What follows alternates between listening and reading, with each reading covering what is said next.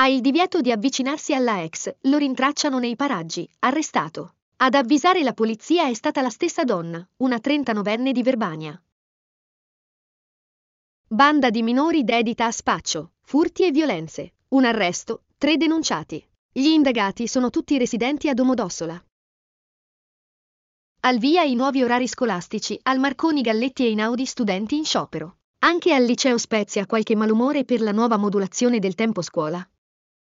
Situazione neve, 56 cm in alta formazza, 54 al Moro. Non sono previste precipitazioni nei prossimi giorni.